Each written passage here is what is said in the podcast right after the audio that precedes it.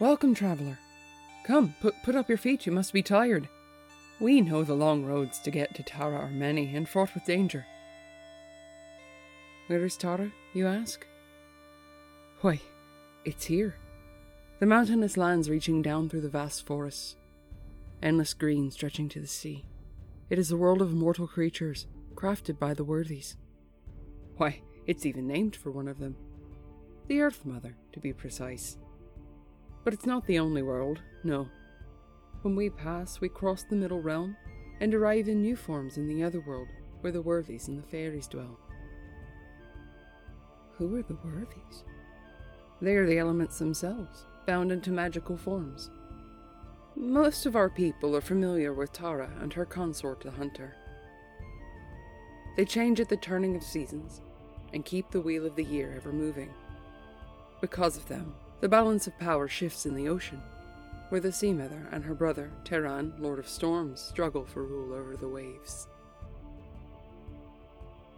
Lord Fire famously stands alone and lends his independent spirit to his people, the Travellers, who wander all of Tara in migrating families, honouring his multifaceted nature in dance, song, and story.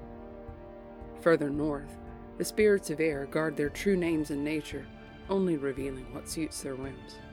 In all these places, the worthies created portals and fairy rings so the children of the other world could cross and enrich all of Tara with their magic. These portals were bridges between worlds separated long ago.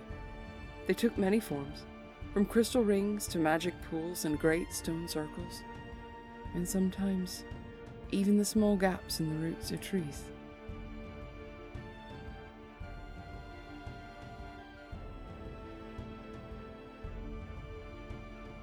But there's been trouble lately. A new order, called the Brotherhood of the Shattered God, has established a foothold in Tara. Ah, it was innocent enough at the beginning. They gravitated toward poor villages, establishing trust, whispering their teachings of a deity who had been broken, his power stolen. Even worse, these cultists accused the worthies of being the thieves. The Shattered God began to prey on the fairies, and when they turned their attacks on the Druid, humans who lived in the wilds and served Tara and the Hunter, the worthies began to close the portals. They called the fairies home. But some of the Fae remained, and that unhappy decision is where our story begins.